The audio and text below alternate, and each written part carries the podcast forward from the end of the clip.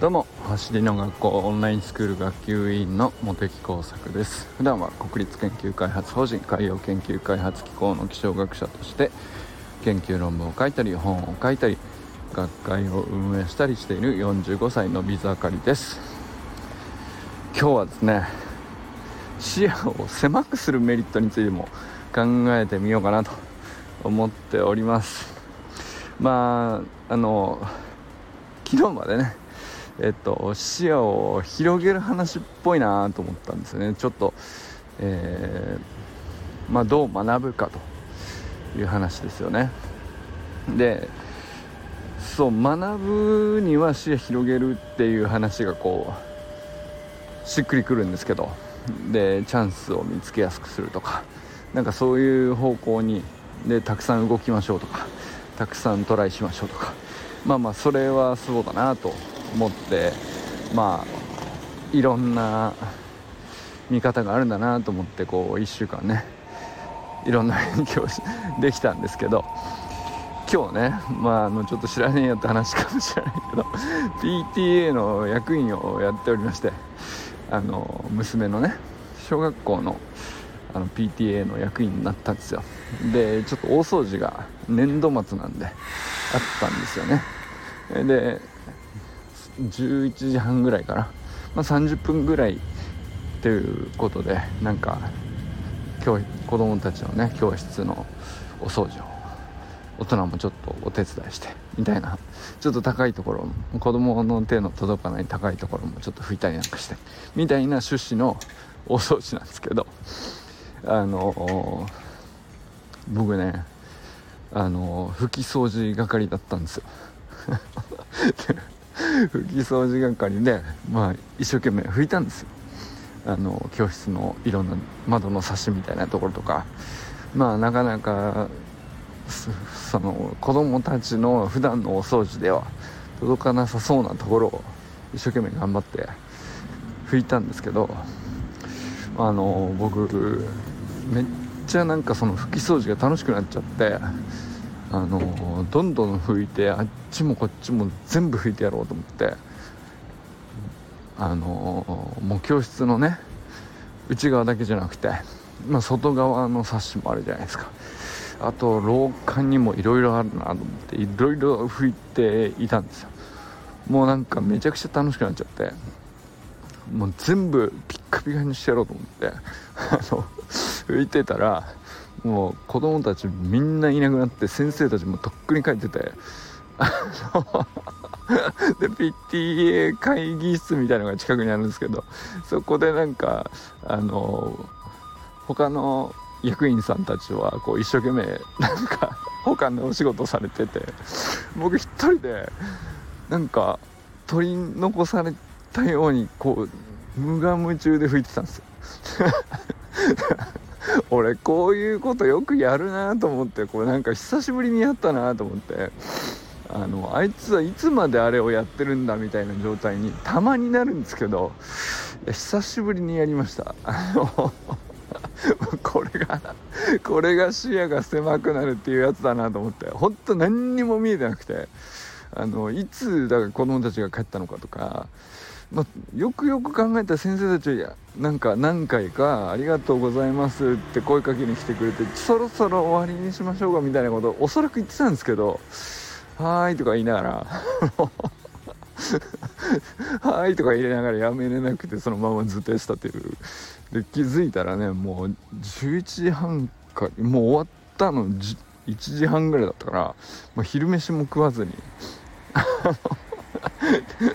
2時間ぐらいずっと吹いてたっていうね。あのことがあって。いやすげえなと思った。ちょっと視野が狭いってこういうことだなと思ったんですよね。もうなんかね多分うんと あのかっこいい言葉で言うと多分ゾーンに入ってたんですね僕ね。あの本当要するになんかなんすかねあの別に特別綺麗好きとかあの拭き掃除があの好きだからとか大掃除といえば僕ははしゃいでしまうとかいつもそういうわけじゃないんですけど今日なんかほんと久しぶりにこんなことになったなと思って。でなんかなんだろうな細かいものをうんと何ていうか見つけるとか見るとかっていう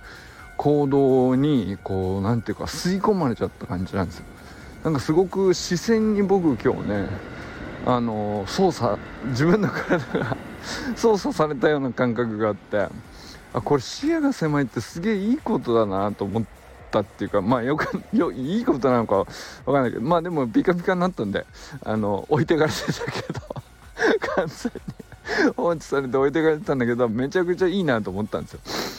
あのすごくまあある種の集中じゃないですか。でこれはなんかあの視野が狭いっていうことのとっても大事なメリットだしあのスポーツとかでもゾーンとか集中とかよく言いますけど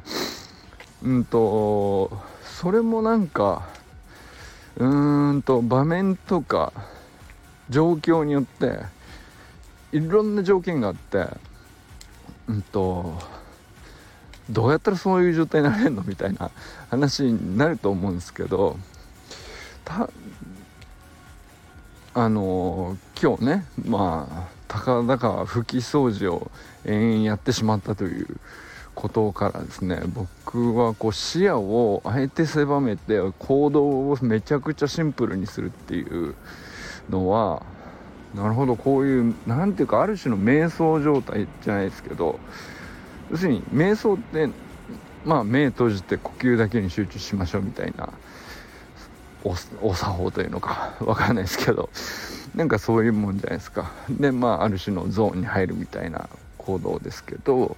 なんかそれに近いものをすごい今日感じたんですよね。ひたすら吹いてるだけでなんか目的もなく何も考えずうーんと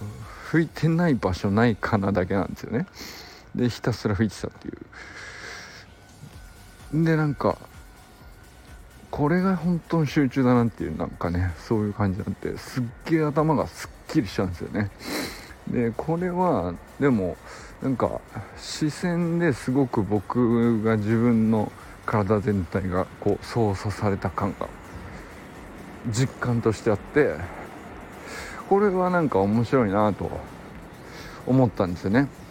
まあ、だからつまりその視野が狭まることのメリットだなと。だから集中しろって言われて集中できないじゃないですか。集中できないんですよ。ででも集中したいなともし自分が思うんだったら集中しやすい条件をできるだけ整えようと意識することができると思ったんですよね。でまああんまりその僕スプリントでよっぽど集中しなきゃいけないというか そんなことにならないけどさ大会とか出るわけでもないし何かがかかってる何かに。うんまあなんだろうな。うーんスプリントではなかなかないんだけど、まあ、もしスプリントでその集中したいとしたらまああの例えば種目を決めてあるいは視線としてもうんと目印をね例えばマーカー使うとかっていうのも、まあ、一種のねそういう試みなのかなとも思い直したりしたんですけど要するになんか1本目2本目に集中するとかさなんかそういう時に1本目の目印としてマーカーを置くとかあの陸上選手とかねよくやってますけどなるほどなと思ったんですよ。その目で見てそこだけにうんと目線を持っていくことだけ考えておけばあとは体が勝手にやってくれるっていうところを信じるっていうかなんか多分結局その足をこう動かそうとかって頭で考えてるとぎこちなくなっちゃうからまあ目線だけこう誘導して顔が上がらないようにして、まあ、地面に置いてあるマーカーだけを見てあとは自然に動くようにみたいなことを結局やってるんだと思うんですけど要するにそれって、うんと、注目する何かを自分に分かりやすいように置いとくっていうのは視野をめちゃくちゃ狭くなるように操作してるってことだなと思ったんですよね。それはすごくメリットだなと、まだからそれはなんかなんだろうな。一般的に言うゾーンとかそういうものとかあとは集中してるとかうん言うと、うん、ある一定の期間とかある一定の時間長く集中を保ってるようなあのゾーンに入ってあの特別なパフォーマンスを発揮してるみたいな言われ方によく使われるから、まあ、それとはちょっと違うかもしれないけどでもまあなんかある種の、うん、集中を作り出すための、うん、ていうか工夫なのかなと思ったりしましたね。なんかそう。視線ってすごいあの自分の体をコントロール全体をね、えー、自動的にコントロールするのにすごく何て言うかあの大事なところだなと思って。そんなことをね今日ちょっと PTA の拭き掃除から 思いついたんですよね。もうそこしか見ない。その角とかさあの線サッシの線みたいなものばっかりにこうずっと追っかけちゃうっていうねそうするとなんかあのっ ていうか雑念が消えすぎてあの本当にもう時間とかも完全に抜け落ちててこう周りとかも全く見えなくなっていくんですよね。でこれはまあ逆にたまにね僕なんかは困ったりすることもよくあるんですけど そういうことやっちゃうともうみんな帰ってるしみたいな 多分ね周りの先生とかどうしていいか分かんなかったかもしれないですね今日ね。この人全然帰んねえんだけどみたいな。もう終わってるってさっきから言ってんのにみたいな。分かんないけど、うん、まあでもねなんかあのまあ拭き掃除のことを言いたかったんじゃなくて拭き掃除でなんでそんなにこう飲めなんなんか急に2時間も拭き掃除するってちょっと異常だなって自分でもちょっと思ったんですよ。でもそれはなんかすごく視線で持っていかれた感じが僕の中の実家にあってそれっていうのはこう視野の狭さが作り出した集中というかこれがあの、結局なんだろうなそういえばっていうね何ていうかそういうことってよくやられてるなと思ったんですよね。意図的に、うんと、そういう視野を狭くするような工夫というかそういうふうにすることで、うんと、余計なことを考えなくてよくなるみたいなことっていうのはスポーツの現場でもすげえたくさんあるなと思って。まあなんかねその結構子供のかけっことかでも あのよく見るんだけどまっすぐ走れない子っているじゃないですか、まあ、特にね低学年とかだとそうなんですけど用意どんでまっすぐ走って30メートルとかね50メートルとかまあ、ゴールまであのただまっすぐ走ればいいんだけどキョロキョロしちゃってあの横見たり友達がどう走ってるかとか気になっちゃったりこうお父さんお母さんどこにいるのかみたいな分かんないけどどこ見てんのかなとか思いながらこうあのゴールだけ見て走ってる子って結構少なくてあの視野がこう何て言うかなグラウンドで広いグラウンドでちっちゃい子にとってはやっぱり広がりすぎてしまうんですよね。だけどあのまっすぐこの線だけ見てここここに向けて走ればいいよって多分ねそそういうことがあった方がねあのまっすぐ走るっていうことには必要なのかもしれないですねそういうガイドが。なんかあのー、いきなりこう大勢で用意どんで友達と競争しながらわーっと走るみたいなのって、まあ、ある種高度なことなのかなと。まあ、そういう状態でねその自分の行くべき、えー、道というかゴールまでどういうふうに走ればいいのかっていうのに対してこう集中を保つっていうのには何ていうかねまっすぐ走ればいいんだけど本当はねあの理想としては。でも視野が広くなっちゃって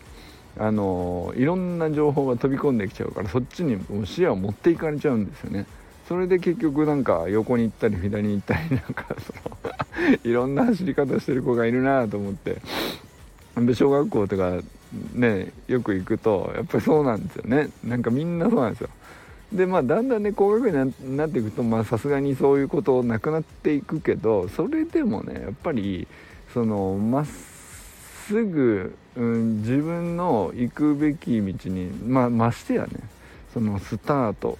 から 10m は前傾でみたいなことまでさ考え始めたらもう余計難しくなっていくじゃないですか。で難しくなっていった時にうんとまあやろうとしてるのにできないっていうことって結構たくさんあると思うんですけどその足の動きだとか手の動きだとかいろいろややこしいことありますよね。オンラインスクールのメニューでもいろんなねドリルありますけど。でも一つはなんか僕結構見てて思ったんですけどあの視線をどこに置けばいいのかを最初に決めてしまうっていうね。これは結構大きいなというふうにあの思ったりしましたね。まあだからあの結構 あの視線を例えばベースポジションのキープでうんと上半身をまっすぐにしましょうとかって書いてあるじゃないですか。でその時にうんと上げた膝とか上げたももここの高さでいいのかなみたいなそっちが最初気になるんですよね。だからそっちを見てしまって上半身が丸くなったりとかあの首が前に出たりとかあの最初はねそういうことがちょこちょこ起こるんですけどあの視線を遠くに持っていくとして、まあ、その時に例えばなんだろうな目標になるうんあの木のあの辺を見ておこうとか、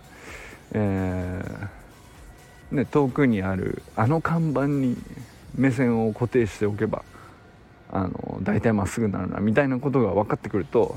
あのだいぶ安定してきたりするもんなんですよね、まあ、だから逆に言うとブラインドベースポジション目を閉じてってやるとすごく難しくなりますよね急にね。視線っていうのはそれだけ強力なんですよね。だからあのブラインドがめちゃくちゃ難しくなるのと同時に視野がこう広がってしまった時にあの広い視野っていうのは安定をこう下げるんですよね。だから安定感を作りたかったらあるいはその集中したかったら、えー、集中した動きに自分の体を持っていきたかったら視野をまず固定する。どこに固定したらいいのっていうスタートだったら、えーと、と地面の自分の例えば1 5メートル先とかそこを常にこうスタート前傾姿勢を保ちたかったらもうそこあの顔を上げずにねあの自分の進む真下を見た状態のまま前その視線でコントロールしてあの前傾姿勢っていう上半身全体の体作りな時にこう足の動きがどうとかそっちだけにうんといろいろ意識を持っていくと、結構難しいんですよね。足の動きだとか手の動きだとか連動させなきゃとか。っていう話になってくるから、まあ、そういうの時もこう視線をどうコントロールするかで、まあ、その誘導してあげるためのマーカーコンを置いてあげるとか。なんかそういうことを結局やってたんだなっていうね。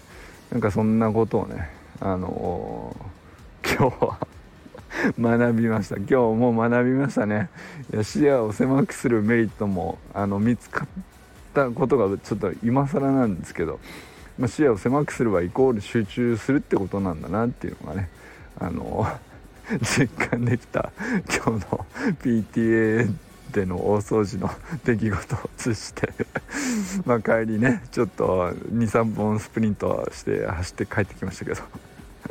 まあそんなことをやってみたり学んでみたりしました。ということでこれからも最高のスプリントライフを楽しんでいきましょう。 Vamos。